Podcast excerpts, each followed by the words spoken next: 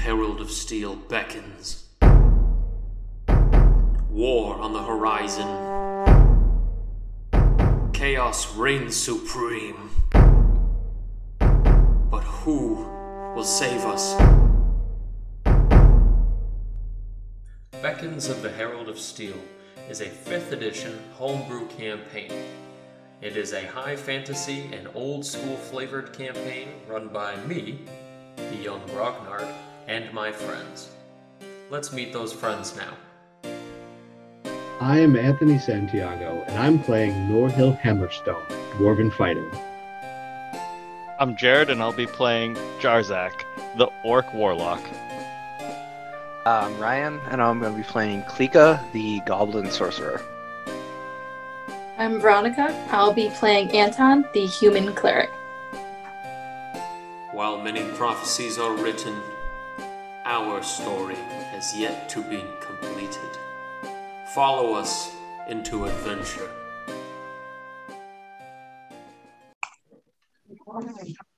Welcome back to the podcast. It is I, Grognar the Young Grognar, kicking it to the life of the... You know, I tried it. I tried to go real fast. I stubbed my toe. My tongue toe, that is. The big toe of my tongue. But anyway, you're here with the Beckons of the Herald of Steel campaign with the adventure, the Kings, and the quest as Askabellum.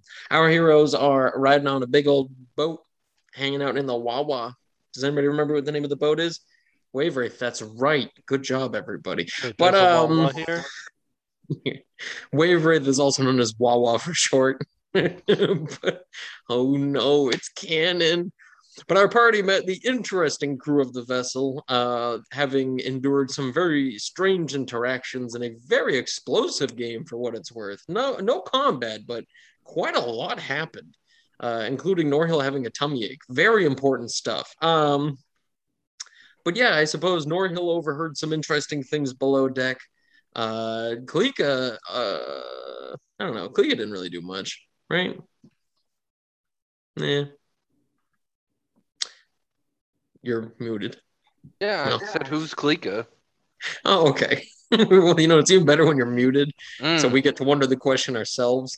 But yeah, no, Jarzak did some sweet gymnastics and some work on the ropes and on the sail, and everybody saw a strange jackal fox, or at least some people did. Klika happened to see a very fancy label on the axe, and Anton...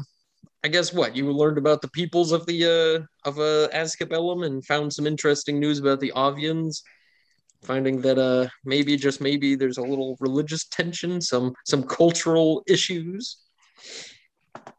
Yeah, Anton's a little bit worried, but he hopes kindness win them through. It always seems to work for the locals. So at this point, yeah, our party were, Jarzak was fishing off the back of the boat. Captain was yelling. First mate was yelling. Even our friend Hiren came over yelling too. Went to save you guys from the giant zombie great white shark that snarfed up the zombie fish. And as she helped pull you guys back with the line, Hiren's pendant came fuddling out of her shirt and kind of dangled in Klika's face as she was also trying to help Jarzak. Yeah, and that pendant revealing her somewhat involvement with the Tome Guard. And so I guess in media res, the captain from the other side of the deck is still yelling at you guys and is shouting as he comes marching over to where you guys are posted up here.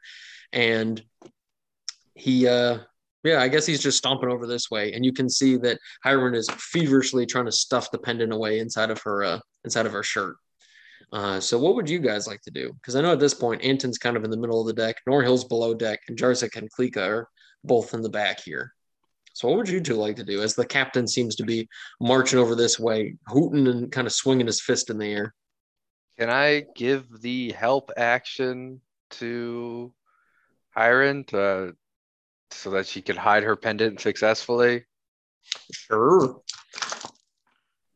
And so with that, it seems to slip away into her shirt with very little notice, very little movement or anything like that. At this point, the captain has kind of like come over to this position on the deck, and he starts moving closer and closer to both Jarzak and Klika and Hiren. and he points one stubby finger in at you guys. And for the first time since meeting him, he seems to have an emotion on his face different than just judgment, as he looks to be like very, very upset, clearly. And so he leans in and he says, if you want to die, do it on your own time, but don't take us down with you. Keep your stupid fishing pole on this deck. And if I see you fishing in these waters one more time, I'll throw you in as bait. How far away am I from the shark, if it's still around? Oh no, it's back underwater. It's not. Would you stop trying to turn the fish? I wanted to turn it. Just runs over the deck, drops the holy symbol.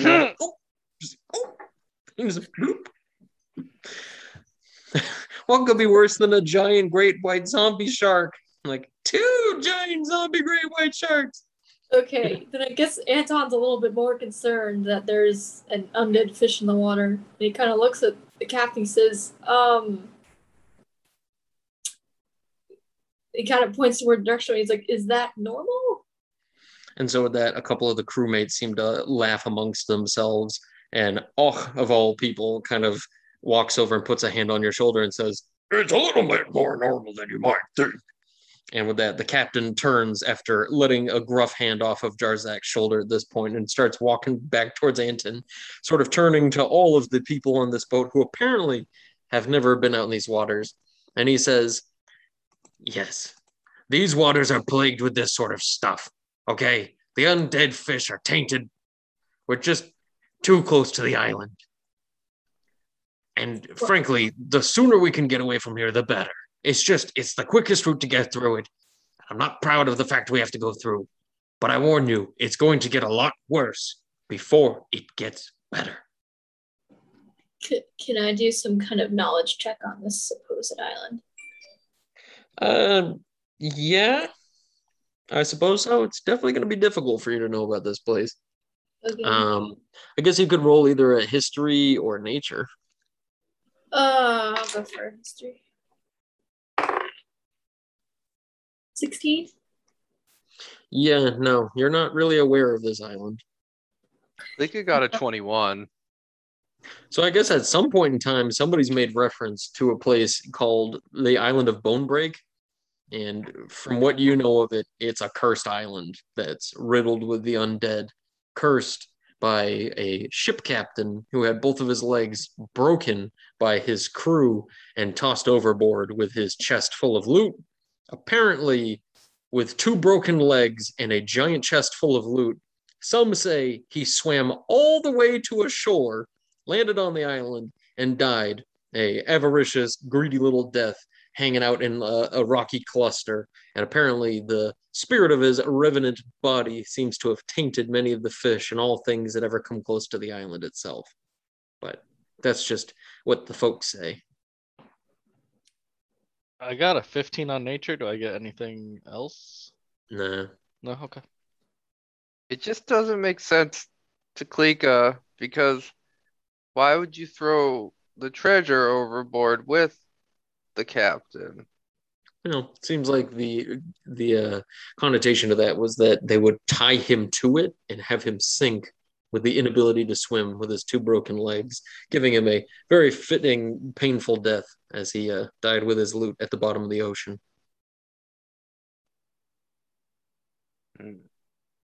One might argue that the captain probably had committed sins good enough that killing him with a pile of gold was worth it. You know what I'm saying? They could have just put rocks in the chest. Anton looks toward the captain. He's like, how far are we from this island? Maybe they did. What? How far are we from this island? And so with that, as he starts to walk back to his post, he stops and turns his head over his shoulder, not giving you full eye contact. And he says, we'll be passing by it about nightfall. And just gives a nod. And with that, a couple of the crew just kind of murmur to themselves, and some shake their heads derisively as if kind of smirking to themselves about a bunch of landlubbers who seem to be a little like, ooh, spooky island. But with that, captain goes back to his post, and you can see the first mate kind of giving a sympathetic look to Anton, who seems to be a fish out of water in this scenario, not knowing much about what's going on here. And you know, seeing Jarzak and Klika also having kind of suffered that without having known, you know what I mean? So with that, I guess Hiren kind of looks down at Klika, who helped scuffle the thing back into her shirt. And once the coast is clear and people start going back to their business, she leans in and she says, "Did you see it?" Your pendant? Yeah, Klika saw. And so with that, she kind of just like looks to you with a very piercing look she never had before. And she says, "What does it mean to you?" Oh, the Tome Guard are the people who rescued Klika, and her friend works for them. So Klika likes the Tome Guard. And with that, she kind of takes a knee to get a better view of Klika's face here, and she leans in a little bit and she says, "I can't explain anything in great detail, but we are all in great danger on this ship. I need to help you. And you need to believe me." Okay. Klika can do that. She starts brushing imaginary dust off your shoulder and seems to kind of stand herself back up. She looks at both you and Jarzak and kind of gives like a quick nod. And she says, "Well, I guess that'll be a lesson to both of you about fishing on the back of the boat over here in these islands. Well, goodbye now." And she just kind of walks away. I'm scared of no sharks. Jarzak cast the line again. Like, Klika's trying to find the dust she brushed off her shoulder, terrified at the thought that her shoulder was dusty. That's how they know she's bullshit, and they're like, "Klika would never be dirty." Like, but with that, a few of the crew members, after hearing all the hubbub, go back down below deck. And Norhill, being in his wonderful horizontal position here, gets to hear much of what happens next. One of the guys comes scuttling down extra quickly, and he speaks in an accent that seems very different from anybody else on the deck. And he kind of whispers into the rest of him. He says, "I saw it. I saw the pendant. She is affiliated. She's the one."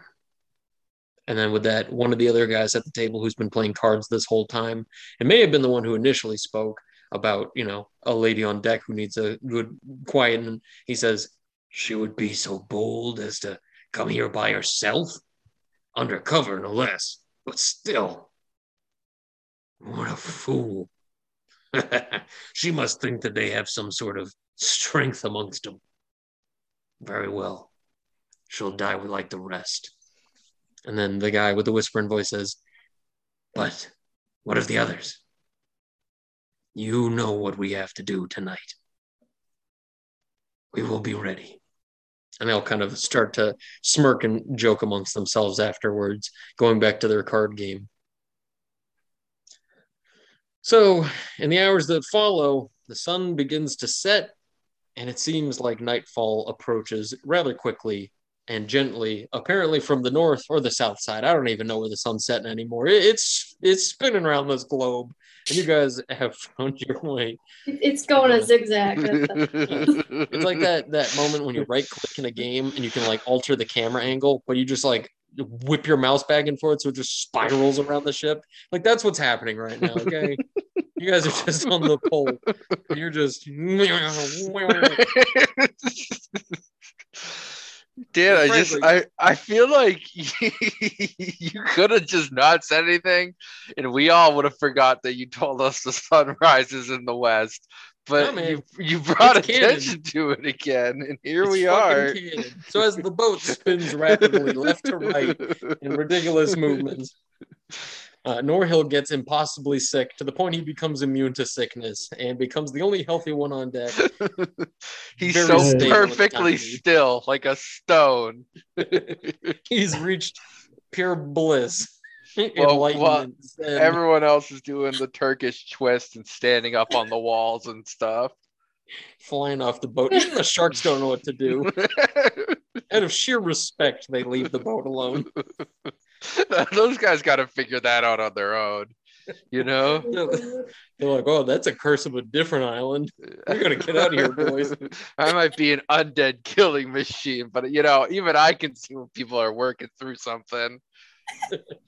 Well, with his newfound immunity to sickness, Norhill would like to drag himself out of bed and try to find the captain. Ooh, that's going to be a con saving throw. Norhill just starts vomiting, just projectile vomiting. He like the turns whole way. Just, like quarter turns. Nice high 9. Very good. So he quarter turns his torso and just upchucks some phlegm on the ground and turns himself back over. Would you like to attempt to crawl out of the bed? Yes. Okay, so Norhill, bolstered with confidence by his puke, forces himself out of the bed, lands and falls just short of a faceplant in his own pie there, and just lands on the ground and begins to scuttle that way. Noticing you moving around, the individuals at the card table seem to kind of whisper amongst themselves, and one of them giggles a little bit. You sense a few footsteps approaching as like 5 or so people come walking over to this side of the deck. And one of them, you hear sorts of like uncork some sort of a bottle. And as they come walking up behind you, as they're kind of army crawling their way over to the stairs to get up on the deck. Can you give me another con saving throw? I'd certainly try. Ooh, boy. Now, not rolling high tonight. That's going to be a 15. I'll give you the advantage, too, against poisons. Not that it's a poison. Well, on advantage, that's going to be a 26. And with so a natural 20 on the die. Very good. One of them seemed to approach behind you and put an old salty rag with a very strange smelling odor in it up to your face. And he seems to hold it very tightly against both your nose and your mouth. But thanks to your voluptuous, voluminous beard, it's hard to make a full contact. And breathing sideways with your little dwarf lips, you manage to stave off what seems to be a really disorienting smell. And you hear a couple of them sort of whisper under their breath, and they say, "Hey, let's get him." And at this point, a large beatdown of feet seem to start to, I don't know, take you, I guess. We can roll initiative real quick. 5. King of the dwarves, everybody. I got a 4, so... Apparently these guys are a little drunk and not expecting dwarf beard logic. All right, so the guy who tried to just chloroform me, can I punch him in the face? Well, you're prone right now, so it might be a little difficult. So you can roll with disadvantage as you kind of turn over and right next to your old sick pile here in your little sea traveling outfit. You look back and see that there's a crew of about 6 or 7 guys standing over you, armed with clubs and angry-looking boots. Yeah, so I never remember how unarmed combat works. Am I proficient in it or not? I'll give it to you. I just believe the damage is just a D3 plus strength mod. Why are we there? Right. This is happening at the same time. So let's see. Mm-hmm. I got an 11 to hit. Okay. That's not good enough as the guy kind of steps back a little bit as you swing sort of stumbly, so poisoned by the seasickness. Ronnie, why are you making so many faces? I'm like, why aren't we there? He's below deck. He's been in his cabin with the rest of those guys at the table. I'm just wondering why we never came down. That's kind of rude. Sorry, Norhill. Because you guys are all above deck. Klika stayed down there for a while, and then she got up because she was bored and saw Jarzak was doing tricks. You've been up there smelling like pizza dough and looking at the sun. I'm like, I don't know what to tell you, Ronnie. I'm cooking. Yeah, and so... at the end of his round, Norhill is going to yell out as loud as he possibly can in his state, "Assault mutiny! Somebody help!" Oh boy, you better hope. So, what's your unarmored armor class? My unarmored armor class. So that's just 10 plus your dex. Yep. 10. Oh boy. So with that, did you want to try to shuffle away crawling? Yeah, I imagine. Can't you only crawl at 5 feet per round, though? Is that the case? I just assumed it was quarter speed. That might be a rule that I pulled out of 3.5. I could have sworn even 3.5 was quarter speed. I'll give you a quarter of your movement speed. So, okay. 5 feet. Yeah, that would be the minimum. I'll give you the 6. So you managed to crawl over towards like the bottom of the stairs that lead up to the deck platform, the landing there. And all of the dudes just begin to stomp and kick and swing at you, relentless, trying to knock you out. They have advantage because I'm prone. They sure do. So that's one hit. That's Anthony, a second. You should stop reminding him. That's a third. That's a 4. They just kill him. That's a 5th. That's a 6th. And that's all 7 men begin to just stomp Norhill into the ground. But I mean, they're also fighting unarmed too, so it's, you know, it's not terrible. In total, they deal 25 points of damage. Jesus. How's Norhill looking? Well, let's see. Hold on. Not quite bloodied, but almost. Okay. So at this point, could I get a perception check from the rest of you guys?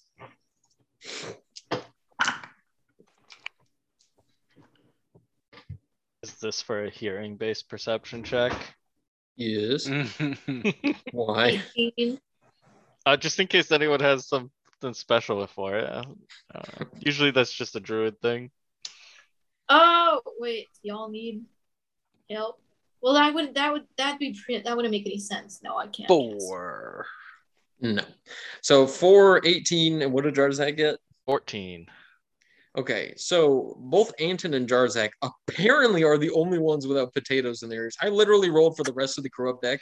I got a 4, 5, a 7, and a 6. And I'm like, how did this happen that the whole crew is just like, what is up with this boat spinning in place anyway?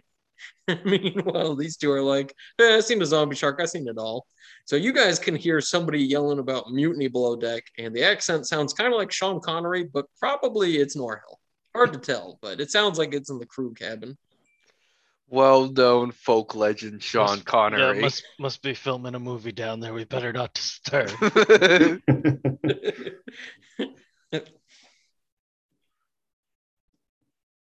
Anton's just going to say... He's just going to yell out, Norhill! And then run towards the boat. Jarzak's just going to book it. Okay.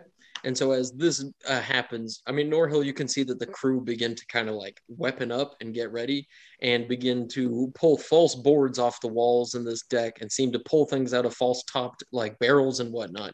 And it looks like this whole crew were very much so ready for something quick to happen. But it's kind of scary how quickly they all seem to take up positions. You guys up on deck, you can roll for initiative now, too. Oh, who's on our side? Oh, boy, this is going to be one hell of an initiative. 17. Oh, boy. 19. Okay. 10.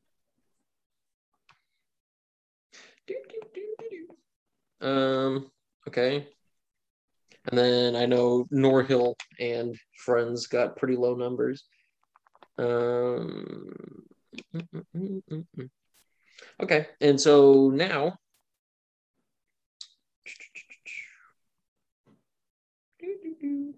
Okay. So at this point, at the top of the round, Klika's the first to act. Yep. Klika thinks about something stupid for 6 whole seconds. You heard Anton yell Norhill and begin to run. Oh, okay. Yeah, I wouldn't take that. I counted like a surprise round. Anton made it very clear something was happening. Okay. Klika will start heading below deck towards where Norhill was then. Okay, the overall distance from where you are on the main deck to getting down there, or I guess on the upper deck to getting down there, would probably be,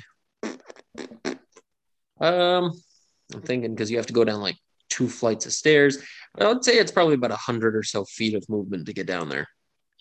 All right, so I'll double move to cover 60 of it. Okay, so at that point, you're just about at the entrance to the deck to go down below. And as you are going down that way, again, you can see the rest of the crew kind of like shifting their positions and looking around. Could I get an insight check from you real quick? Or I guess everybody above deck.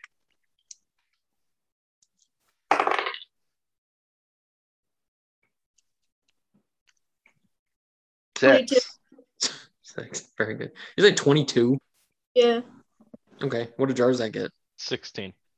Okay. So Jarzak and Anton can see as you're like starting to bolt it and go downstairs to go see whatever the fuck's going on. You two are kind of noticing that the deckhands that are up here start to like look back and forth, but not in like a, oh my God, what's happening? But like, is it the time kind of look? And Anton can tell very clearly as he sees a couple of people already reaching for hidden away daggers and things like that, glass vials being pulled out and whatnot. People seem to be assembling themselves already. And as you guys are kind of making your way to go check on Norhill, it looks like you may have stumbled into the belly of the beast without ever knowing it. So at this point, it goes to Jarzak. Unless Klika, that was it for Klika, right? Yeah. Okay, so I noticed them grabbing stuff. Oh shit, no, I have a bonus action. I'm gonna Shadow Blade. Okay. And so Jarzak, yeah, you did notice it. And this is the people on the deck? Yep, there's about 14 individual sailors up here. There's also the captain, the first mate, and then there's also Hiren, Yig, and Auk. With that, Jarzak's gonna pull out his blade and be like,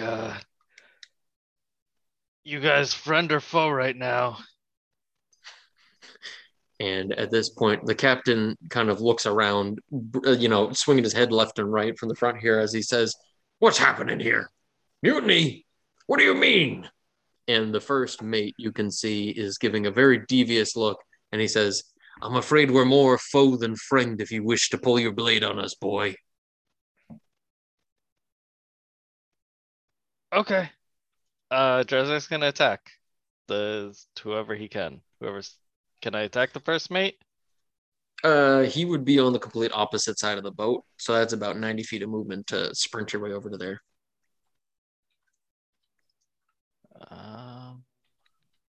Okay, I will use my bonus action movement, then my regular movement, and cast Armor of Agathis.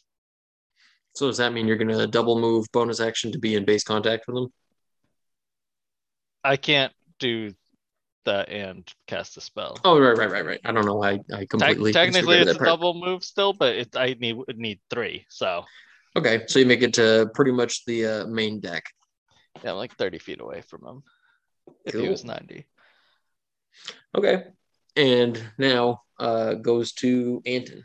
Oh, Jarzak's just going to say, I don't want to fight you boys. We've been working good together all day.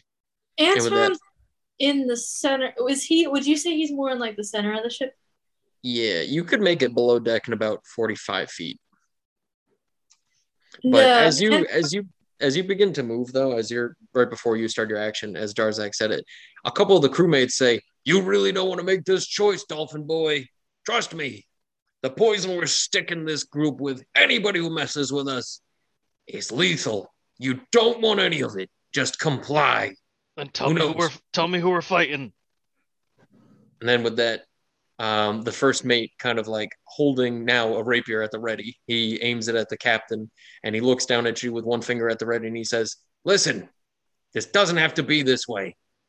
Look, I'm being paid a really good price for just one of you. Okay? We're making a stop at Bonebreak and that's it. I'm leaving one of you behind. I can leave the rest of you floating in the water if you'd like to. I have more than enough, as he kind of jingles his hand at one of his vest pockets. He says, more than enough poison to kill any great white shark in the water with a drop. I don't want to have to use it on the rest of you. Trust me, I don't want to have to kill you. But the price is too good for that one. And points over at Klika, who's just about to head down below deck. And he says, look, it can be easy or it can be hard. Oh, yeah, I can help you grab her if you leave the rest of us alone. We don't really need that one. And he says, don't think I'm some kind of fool. I've made it from a lot farther away than you think. And with that, the captain, even hearing a shift in his voice, he seems to have kind of a weird look on his face too. Very confused, as if like smelling something very strange and alien. You know what I mean? Like he's just got a look on his face like, wait, what the hell? Look, I just don't want to die. And he says, and I don't want to have to kill anybody. But that one, as he points down to Klika, he says, I've got quite a lot of gold riding on her head. I got a very important buyer, and I'm dropping her off at Bonebreak in the prison. Sounds good to me. And so with that, he says, we've got quite a lot of interesting stuff to keep her in place. We know all about all of you. I've been given a lot of intel, and I come from somewhere, again, very far away. And you see a weird glimmer in his eyes. Something that's sort of otherworldly, yet something so familiar. And he says, but I'm afraid if I sense even a twinge of something wrong here, I won't feel bad to kill you. I don't want to. I really don't, Dolphin Boy, but I'll do it if I've gotta. Yeah, no, I don't want you to kill me either. That would be preferred on my part. So, yeah, you can have her. And with that, Hiren from the back of the boat, who is yet to do anything at this point, shouts out and she says, I won't allow such a thing to occur. If you wish to work with them, you're an enemy of the Tome Guard and all that is right in this world. She pulls out her silvered blade and brandishes it from basically nowhere, almost pulling it out of like a pocket, you know, like some kind of magician's trick. And she aims it at Jarzak and I don't know, anybody else who's willing to look at her. The Tome Guard means nothing to me. And so with that, she just says, then prepare to die like the rest of them. She says, if they take her away, all is lost in this world. You have to believe me. No, I gotta look out for me. Is Anton below deck already? No, I haven't been doing it yet. So what's Anton doing on his turn? Anton's gonna yell, stop, and cast fucking vortex and cast a whirlpool with control water. And say, I'm going to sink this ship if this doesn't stop. Hold on. How much power do you have in control water that you can sink the ship? 300 feet. God damn it. I have a lot of power here. So you're the one who is right-clicking and swishing it left and right. Because you all along. Basically. And that, with that, the first mate begins to pull out of his vest the single vial and starts to reach for something else on his vest on the inner pocket of one of his coats there, and seems to be pulling out something of like a small flute or a blowgun or something like that. As he seems to just, as he sees you getting ready to sink the thing, he's like, have it your way. So what would you like to do? Are you going to try to sink the ship? Yeah. Now, there are zombie sharks. I'm not saying don't, but I don't think you can turn all of the ocean. It's not that I could do it. I have to have at least a 50. I have to have a body of water that's at least 50 square feet and 25 feet deep, and I have a range of 300 feet. I'm sorry. So you were trying to do the whirlpool one? Yes. Yeah, you definitely have that. Oh my God. So you're trying to sink this ship. I mean, it's not going to sink the ship. The ship is much too big because the yeah, I'm more just like trying to stop. I mean, it's definitely going to keep it in place. With chaos. Are we still in zombie shark water? Most likely. Okay. I mean, it's definitely enough to mess with the ship. I don't want to drop that part of this. That like, if you were to take a 50-foot square and drop it 25 feet like a vortex, the boat will begin to go below water. Like you know what I mean? Like the deck will be below the surface of the water.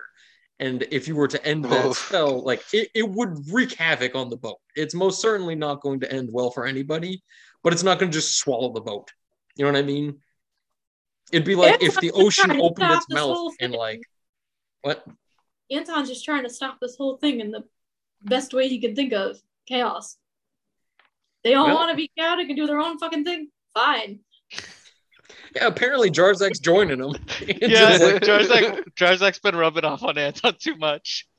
Meanwhile, Norhill's getting his ass stomped in the basement. Nobody's coming to stop it. Anton sinks the boat. Norhill's the only one on it. This is definitely a surprise to Jarzak. He was definitely expecting Anton to just rush down and help Norhill. He doesn't see a point at this point because he knows there's people down. He zooms there's people down here. There's people already attack up here. It's just going to be a fucking pain. It's going to be hard. So he's just like, this will grab everyone's attention. Let's not act like idiots. So are you going to cast it on concentration and just kind of try to hold it so that the boat begins to swirl around and everything? Yep. And then now the moon's going to move like really weird across the sky. So as the sun is setting and you get that nice, brilliant purple and orangey hue across the skyline with all the clouds cotton candied across the sky, the waters begin to all of a sudden rupture and swirl with great velocity, and the boat begins to lurch as everybody on deck gets a jaunt of a vertigo from the boat moving so suddenly all of a sudden. And yeah, it begins to slowly turn, and you guys can see the boat going lower and lower below the sea level in a matter of like seconds. Like this thing's getting slurped down, and you can see the crew beginning to prep themselves. So is there anything else you'd like to do, Anton? Maybe move? Yeah, start to head below deck while keeping keeping my symbol in the air and just kind of like you do with like you're holding a bomb that's ready to go. You're holding the trigger. You know, as like, one does. Yeah, that's what I imagine he's doing. Jesus Christ. Okay, so with the power of the Illuminator, you threaten us with terrorism. So now, it's a good first impression on the islands, I promise. At least, anyway. No, I was like, at least I didn't want to do like a light spell and really piss everyone off, so. No, we'll just sink the boat. Really make everybody on our side about it. And so with that, the crew begins their march here as tons of sailors begin to also pull out small vials from wraps, from bandanas, from coat pockets, from pant pockets, from in shoes. Small glass vials filled with a black greasy ichor are pulled out, and they all begin to anoint blades. They begin to anoint nails on clubs. Some of them begin to anoint darts as they load them into either like slings or into blowguns or whatever, and people just begin to anoint their stuff, knowing that Anton has officially cast the first stone of threat. These guys begin to just get ready to rock, and as most of them are prepping their stuff, the first mate pulls out his blowgun and just fires it across the deck, aiming for apparently Hiren on the other side, though it's kind of hard to tell considering everybody else is already in a bit of chaos and hubbub. And with that, he hits her point blank in the chest. And you see that the dart itself hits her no more menacing than a dart from like a game of darts. But as it hits her, you see like a black sizzle of foam begin to form at the point. And she shrieks in agony, falls to her knees, and begins to like tear at her own skin, trying to pluck this thing out. And in the moments that follow, the only way I can describe it without being overly morbid, you see somebody's outsides become insides, and she begins to lose a lot of the formation of skin around the wound point and falls to the ground smoking in a heap. And with that, the first mate himself kind of shrieks back to everybody who's, prepping themselves for battle, and he says, "It doesn't have to be this way. I promise you, I will kill anybody who stands in my way. Don't make this difficult." Oh, that the captain himself kind of chimes in, and he says, "This is madness. Why would you do such a thing? I've given you everything in this life." And he says, "Quiet, old man. You've given me nothing. Your fool of a first mate is back over in Bonebreak itself. You drunk fool, spending your time in the taverns with the rest of the pirates. You think these people don't know what you're up to? They think that you're honest and nice as well? Truly a benevolent, wonderful boat captain, willing to do anything for a price, right? Right. And he kind of gives a little knowing nod, almost in a blackmailish kind of way. Something he knows that the captain knows he knows. You know what I'm saying? And with that, the captain steps back, holding his hands up again, defensively. I had a question. Are our allies rolling into this initiative too? They sure are. Okay, cool. And so with that, the gang below, Auk and Yigkalath, I guess being in the middle deck where Anton was, Yigkalath grabs for the railing here after the boat lurches really quickly. Auk, on the other hand, seems to be strong enough and of worthy fortitude that he just, I don't know, like stumbling over his own feet like a newborn fawn, just muscles his way over to a group of like three guys and starts to get ready to get into some fisticuffs and gets ready with some punch and moves as his rocky fists begin to make contact with a couple of the crew's faces.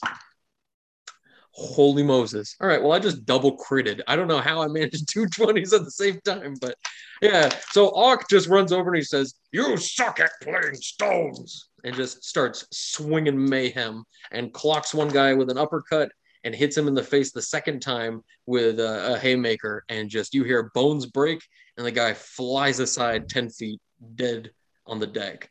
Yigkalath, on the other hand, begins to prepare some daggers in hand as if ready to start tossing them at people, but she seems to be holding her ground in the mid-deck defensively. So, with that, yeah, Auk seems to be surrounded by about four other guys at this point. And I guess that brings us to Norhill. So, what would Norhill like to do below deck?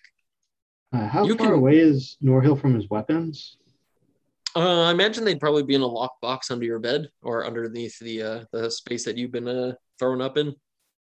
Okay, so it's locked. Well, no, I mean a lock box, like just a foot locker, like just a chest that you keep your shit in. I don't imagine you would have locked it.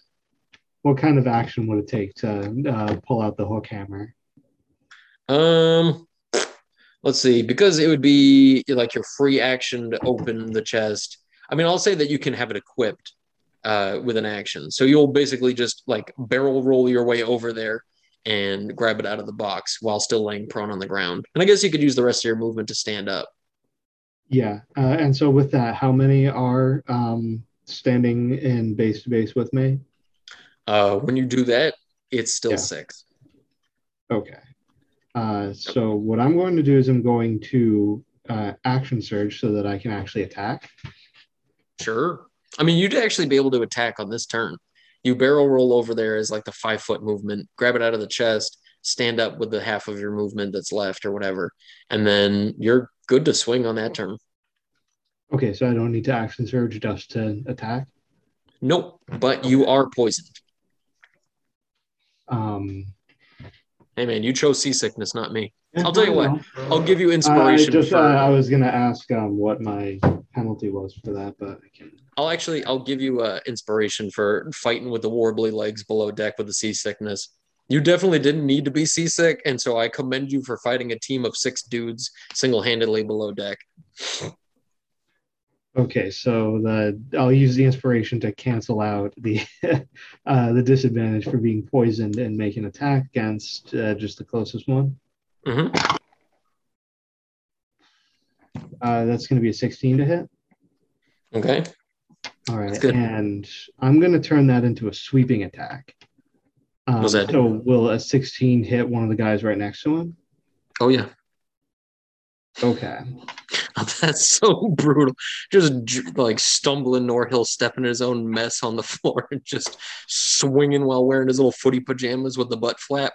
All right, let's see. So this blue die is going to be the Spent Superiority die. So let's see. The first guy is going to take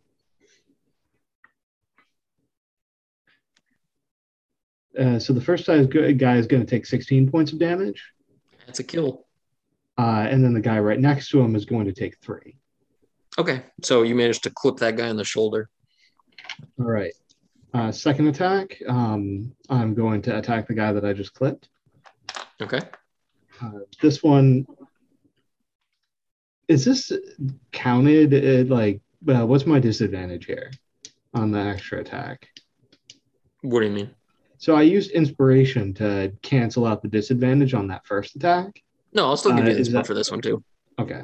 Yeah, because I'm just wondering, because technically it's the same action. Sure. All right. That one's going to be a 22 to hit. Is this another sweep? Yes. Okay. I mean, that's a hit. And apparently it's a hit on the next guy, too. Imagine you're going for the 3 damage guy. Yeah. So the 3 damage guy is the primary target. So he's going to be taking... like a lot of days. He's going to be taking 15. And a guy right next to him is going to take 2. Okay. So, yeah, okay. So that first guy's dead. So there's 2 dead below deck now. These are... I mean, I guess you can say that I can't say it retroactively after making all these attack rolls, but can these be non-lethal blows? Sure. I mean, Norhill's got a history of non-lethaling people. Yeah, and especially because he doesn't know what's going on. He's just slamming in the face with like a 50-pound metal weight and like, but non-lethal. I'm just trying to graze their foreheads, you know, just really jumble them up. Yeah, and now Norhill's going to action surge. How many are left? 5. Okay, yeah. So now Norhill's going to action surge. These are all lethal blows. And attack again.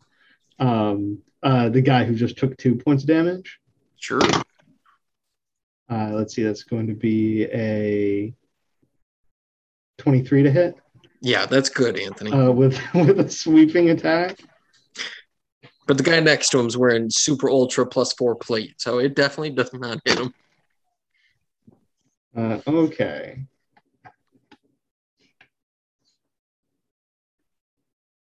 So let's see, that's going to be 17 to the primary target, and then 7 to the guy standing next to him.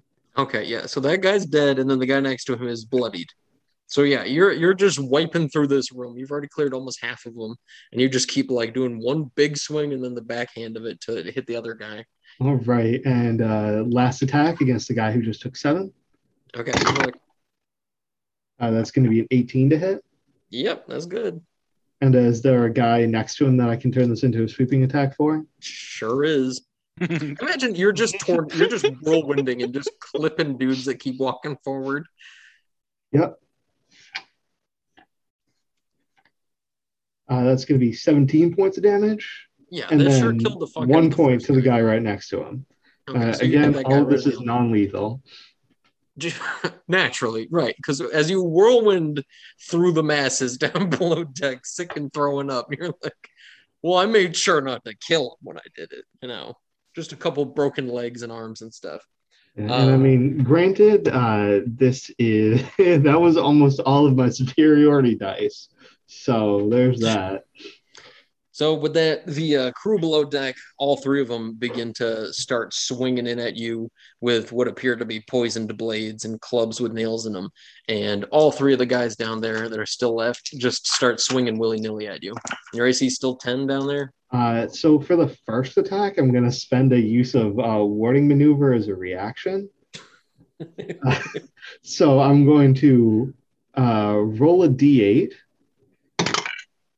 And my AC is now 14. Okay. So he still hits you. Okay. And you're going to have to make a con saving throw. And I'm going to have resistance to the damage for this attack. Okay. And you're also going to have to roll a con saving throw. All right. This is versus poison. Yep. That was a 1 and a 17 there. So good. Let's see. That is...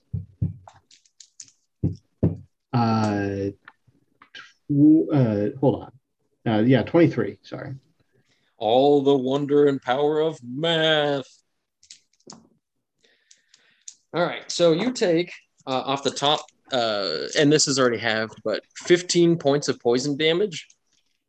And the damage from the dagger that stabs you is a measly 2 points with resistance, which I imagine if you were wearing armor would just be 0. Yes, but unfortunately, I am not wearing armor. Okay, and that's it for the crew below deck. And now the crew that are above deck start kind of mockingly shouting at Auk, who seems to be all by himself over there. And Yigkalath seems to shout out in dismay and fear for his life and just starts yelling and says, Auk, watch out! They have the blades! The poison! And with that, he just keeps kind of darting back and forth between their blades. But let's see how well he can dodge poisoned blades and stuff. By the way, Norhill is officially bloodied. Oh, good. I was hoping that might be my my little perk here. So Auk, oh boy. So Auk gets stabbed a couple times from the group over there, and he does not save against the poison. And you begin to see that steaming black mist rise from his wounds as well. Oh boy. You know that feeling when you kill a character that was actually kind of fun? And how many people are going to die tonight? Wait, what? How many people are going to die tonight? Well, you guys chose to play the Whirlpool game. So with that, Auk is brutally wounded and looks to be savagely bloodied as he's peppered with 2 stabs, and the poison seems to be just like ripping through his rocky flesh, and misty black smoke seems to rise from it. And Yigkalath screams out in dismay for it to stop. So now it goes to the top of the round to Klika. Okay. Is Hiren dead? She most certainly is, as she lays there with almost like a cannon hole in the side of her chest where she was shot by the arrow. I mean, the bolt. I mean, the dart. It had to be one of them. Mm. Ironically, not the cannonball. Okay. I think Klika's gonna look around and then say,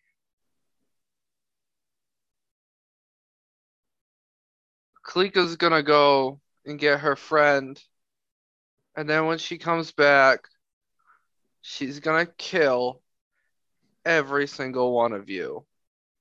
And then I will use Dimension Door to go down to Norhill. Norhill's busy swinging like a Tasmanian devil. Clips Klika. Oh, sorry. Okay, so you're going to Dimension Door down there. Mm-hmm. And then what?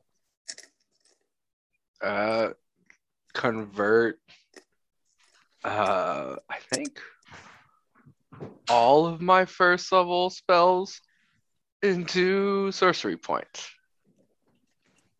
Jesus. Okay. How many sorcery points is that? 4. Dang. Okay. So what are you doing next? That's it. That was my action and my bonus action. How close did I get to Norhill with the Dimension Door? I imagine you're standing right next to him. The crew cabin is not very large, so you're basically standing in the throw up. Okay. And luckily Norhill hadn't had anything to eat today, so it's just like bile. It's not too bad. That doesn't make it any better. Yeah, luckily. Okay, and so with that, now it goes to Jarzak.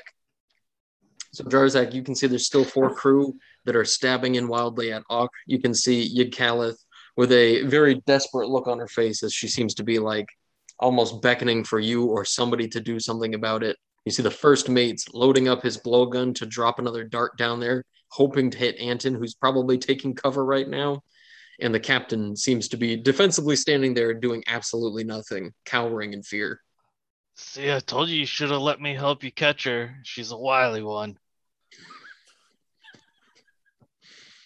And with that, Jarzak's gonna move 30 feet closer to the first mate, which is now in contact with them, and use my Hexblade's curse on them and attack. Okay. Fair enough. All right. Go ahead and roll.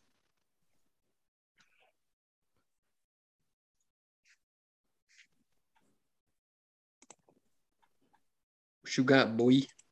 Natural 1. Nice. All right. So with the hex curse on him, he clearly seems to be 13.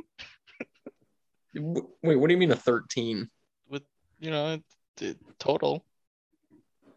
You added 12?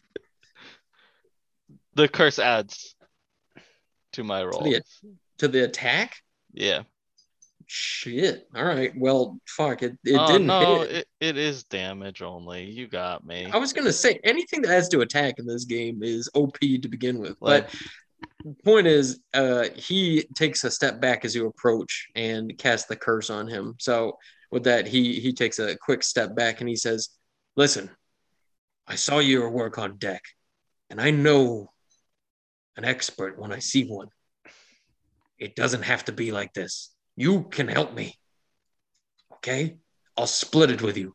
20,000 gold pieces for you. Give me the girl, and you can have your half.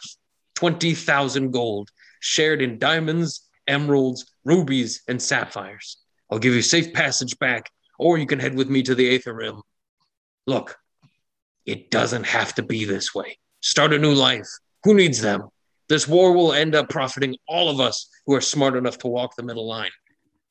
He kind of looks around your gear and everything to you, and he says, it seems like you've gotten enough from these guys. It's time to move on.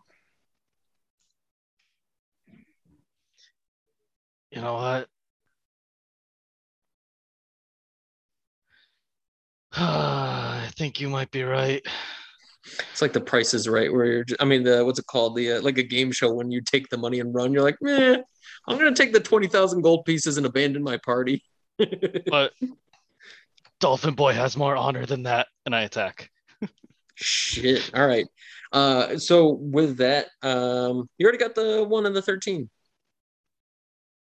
Right? Are you allowed a second attack? You are, right? Yeah.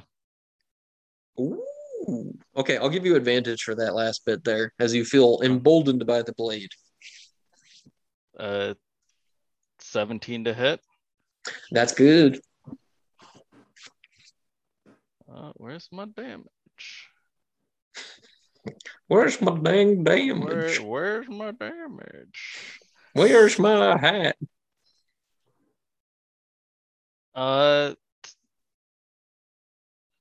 15 damage. Shoot. Okay.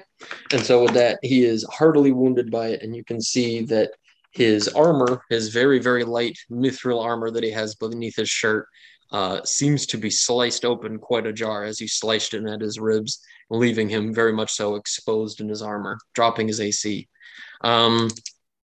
So now, is that it for your turn? Yeah, Jarzak's just going to whisper so only he can hear. Just, I'm going to enjoy this. Just give him a creepy smile. His face, as he looks at you, grinning back, for a second being like, and then he grins back. His face mutates and morphs into a look that takes you back to the underdwellings of the halls of silver and steel, and looking before you is some sort of alien creature with a molded face that can only be described as some sort of shape-shifting alien critter. And as it shifts back to a face with a little mustache,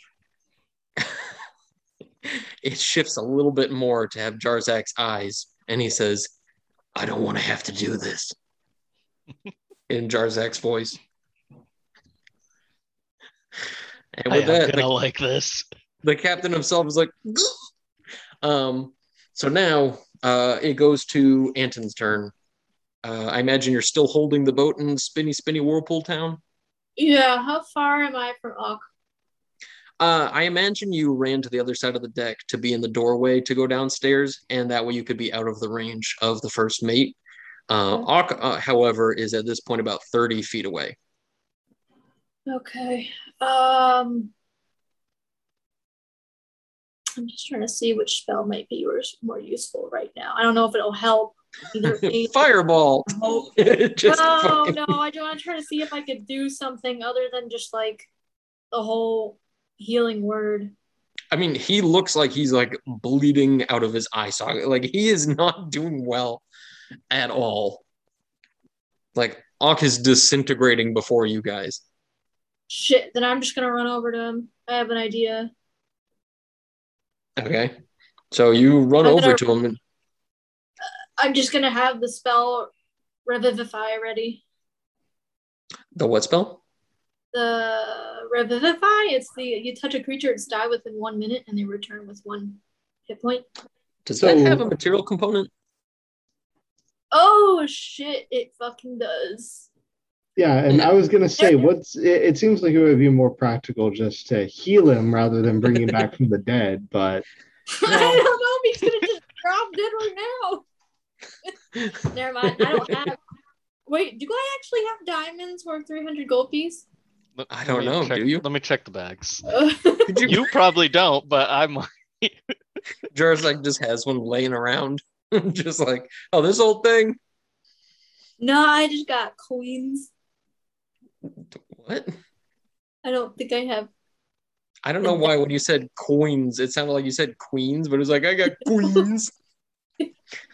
Yes, in this world, we deal in coins. No, there's I don't. No... Never mind. Freaking. All right, so, well, there's... we do not have... any work all right, that much. Then I'm just gonna cast I don't know how good it'll do, but if I can't easily run over to him, I'll at least want to cast Healing Word. I mean you can get into base contact with them, no problem. Oh, I didn't know if I was entering because there were 4 other guys around him, right? Yeah, but you can stand behind him or approach next to him. It's a little bit more fluid. I'm not doing like a spaces kind of thing right now. So if you want, you could cast Cure Wounds on him. Okay, I'm going to cast it as a 3rd level spell. Cool.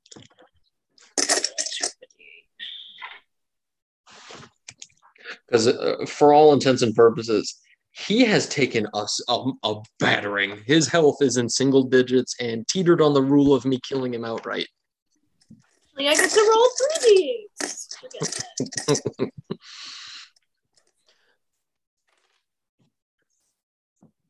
What do we got? 13. 13. All right, well, with a 13, he seems to be healed a little bit more. And Auk turns to you and he says, "We gotta go." He just gives him a nod and says, "We gotta find a boat. Another boat. Another boat." Like, well, one's gonna pass by here at some point. Hey, we gotta find like a dinghy and get out of here. That sounds good. I'm sure the sharks appreciate the dinghy boat. It's kind of like going to like a seafood restaurant. You get that little paper boat with your little clam roll in it. Yeah, or the clam roll. I mean, Anton has been the soda can getting shotgunned too many times in this campaign. Now you're a can of tuna. But, okay. Is that it for your turn? Yeah, that should be it. Okay. So now it goes to... Auk, Yig, and the rest of the group on the deck. So at this point, the captain, after noticing the weird vocal change in the first mate there, Jarzak, you can tell the captain kind of like lowers his hands a little bit and gives you a nod as if he's planning on doing something as well. And you see him pull out a jeweled dagger from his hip and rushes forward to stab this guy in the back. And...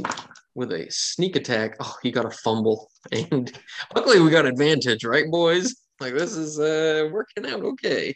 So he stabs in, and at the last second, the first mate steps back and steps like aside, and the captain almost like falls over in his old mannishness as he's on the spinning boat and misses terribly. The first mate seems to recover very quickly from this and prepare to kill either one of you with a swift stab.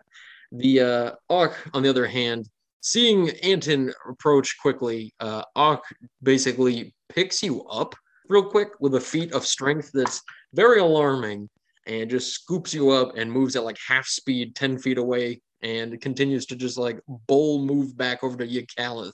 And Yigkalath at this point has 4 daggers in hand in between individual reptilian fingers, and she just full-on gambit style just starts card tossing daggers towards the crew as they start chasing after both you and Auk. And as she flings them over so deviously so, she got a crit on one of them. Nice. The daggers don't even leave her fingers. They leave misty poofs in her hands, and you see individual bloody splatters form on the chests of the crew on the other side. and three of them fall to the ground dead with daggers not even in their wounds, and instead they poof back into her hands, clutched in the same individual fingers, as if returning spectrally, traveling through space and time, invisibly so. And she yells to you guys, and she says, "I don't trust it. There may be more. Auk, bring him below deck." And at this point, it goes to... Oh, I forgot. First mate. How could I forget him? All right, so with his fancy little rapier here, he swings in once for Jarzak. What's your armor class? You ain't got nothing on me. 16. Oh, boy. Let's see if I got you. He's just trying to taunt him so he stays focused on him, hopefully. Okay. So with that, I scored a hit. Could I get a con saving throw?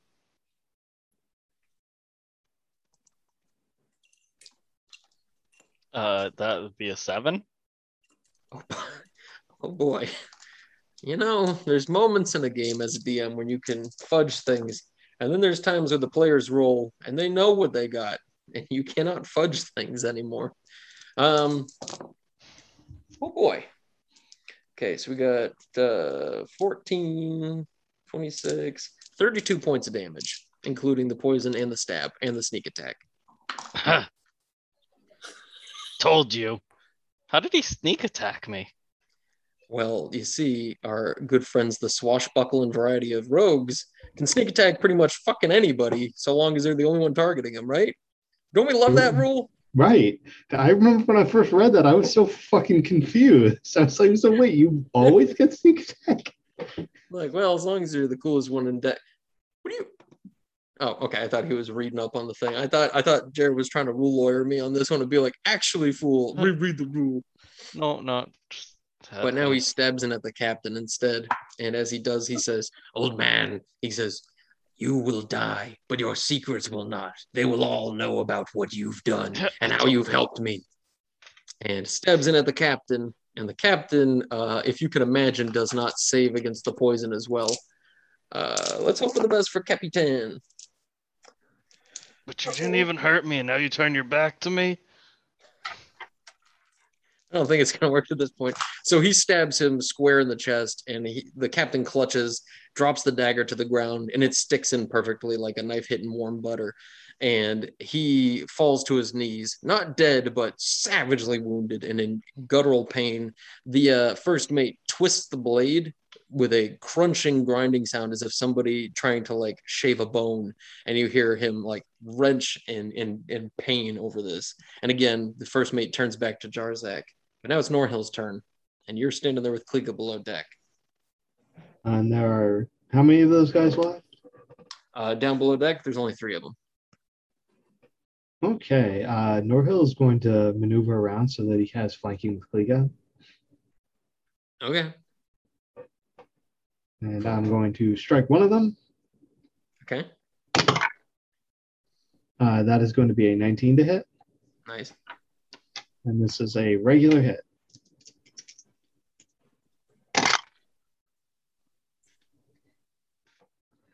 So let's see. That is 16 points of damage. That's a kill. All right. And the second attack. Does this other one still have flanking or... Yeah, I'll give it to you. Okay. The second attack is only going to be a 11, though. Okay. That's still a kill. I mean, wait, sorry, that was the attack, right? Yes. Okay, yeah, no, that's not a hit. Okay. Okay, sorry, you took me off guard with that. I was like, there's a lot of people down there who've gotten a lot of collateral damage from you. Yeah, but no, that was only an 11 hit, so that's a miss. And I'm going to bonus action second wind. As is. All right. To get 12 hit points back. And so now the one and only guy who's still left below deck, he... At this point, he starts kind of looking around at both Norhill and Klika, who have him cornered down here.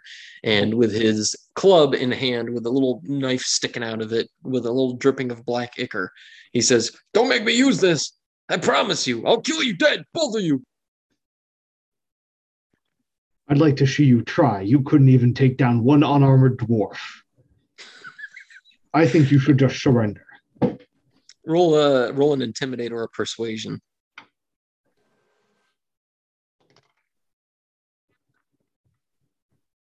'21 intimidation.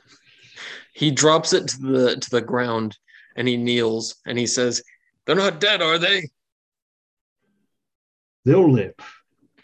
Except for that guy. There's just one, like, just smushed. It's just like, kind of want a little extra on that guy.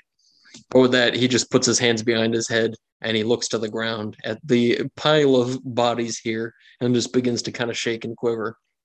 Above deck, the one and only left crewman starts running over to Yigkalath, Auk, and Anton, and swings him with his little stabby knife at Auk's back. And that's a hit. Of course it is. Wouldn't that just be the case? I mean, don't worry. Auk managed to stave off much of the effect of the poison. Taking only the half here, which is still remarkable. Okay. So yeah, he basically had all the healing that was given to him reversed, and he almost drops Anton, but with his bullish strength manages to keep you up and say, "I'm going to have to put you down." Gives him a nod and gets on his feet. So now it goes to Klika. Okay, I'm gonna grab Norhill, like put my hand on him, and then Dimension Door, Quicken Spell, Dimension Door back up onto the deck. Jesus. Okay, so Norhill finishes giving that guy the stinky fist, and then all of a sudden just flies up onto the top deck like, good. I'd like to put us where I last remember Jarzak being, I guess. Okay, and that was in the middle of the main deck. It was 30 feet away from the first mate. Indeed. Yeah, and then I'm going to run over and stab the first mate with my Shadow Blade. Of course you will. And what does Shadow Blade do? You're like 24. But okay, so go ahead and stab in. That's a 19 to hit. I'll give you the flank too. Yeah, I took it. Okay, well, fuck you. I mean, is it nighttime anyway, or dusk or whatever? It sure is. Yeah, so I would have had advantage because of Shadow Blade, so it's fine. Oh, fair enough. All right, and Klika does 18 damage to him. Shit. Okay.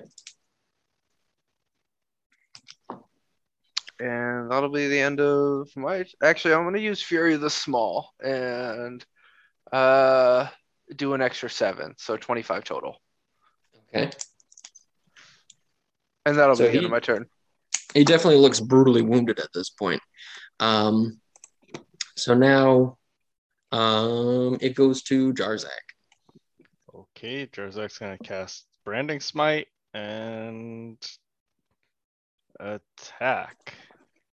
Wait, you're going to brand him? What are you going to brand him with? Is that not what that is? You know, I just... Yeah, he's going to brand him. He pulls out his hot poker with his family's signia on it and just... I'm going to brand him with the symbol of the light. No, we're not branding him with anything. Yeah, the branding smite has to hit first. Yeah. Okay. What do we got? Now that you have advantage, apparently.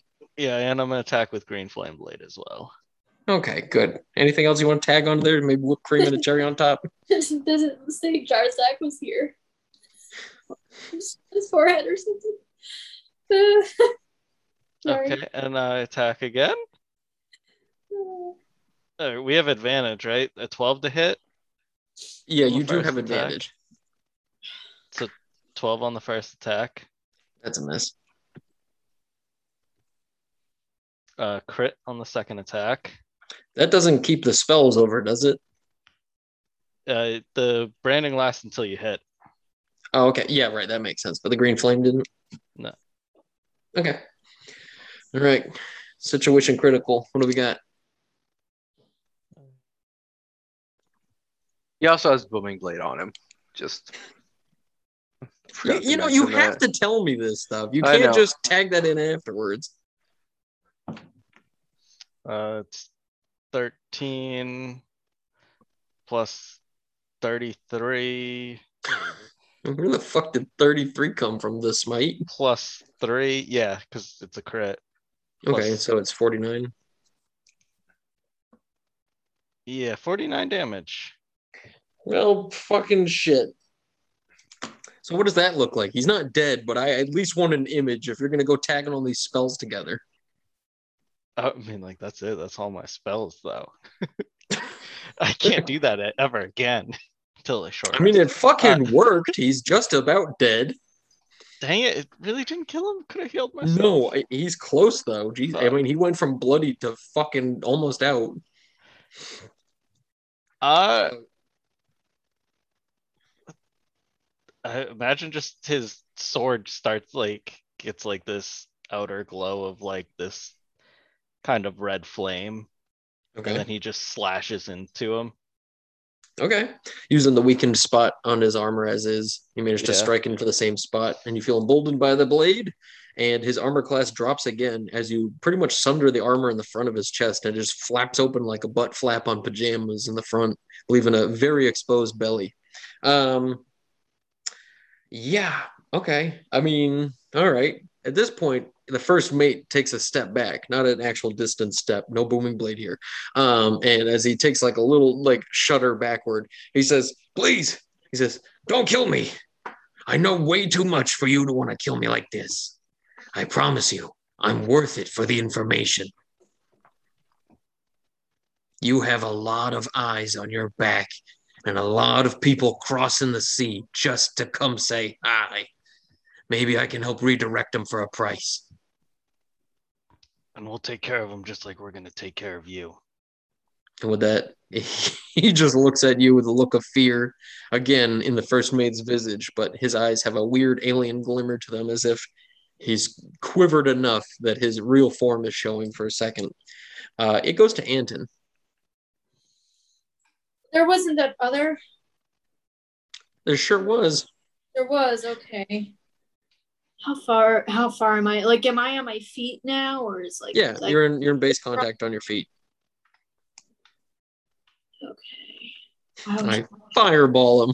No, that's a little bit extreme. Just a smoldering hole in the middle of the deck now, like still spiraling around like a toilet bowl. Like I'm just gonna try to hit him with burning hands.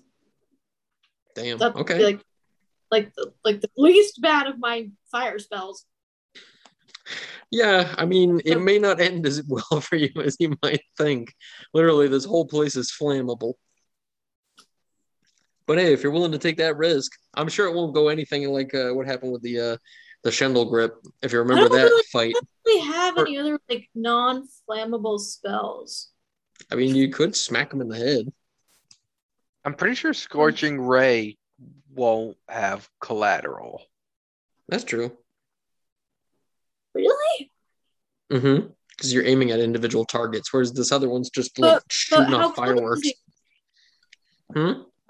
You said he's in. You said so you'll take disadvantage on the ranged attacks against him, but you have like 3, don't you? Yeah, I do have 3. Yeah, or you could take a step back and just take the attack of opportunity because it probably won't down you. Yeah, he's just got the poison blade. So if he does hit you, it just, you know. I'd rather take... It was only 32 damage to Jarzak. I'd rather take the disadvantage. I already almost died once, like, a couple years ago. I'm not dealing with that again. 1 second. I haven't done this. Oh, God, I get to shoot 4 rays.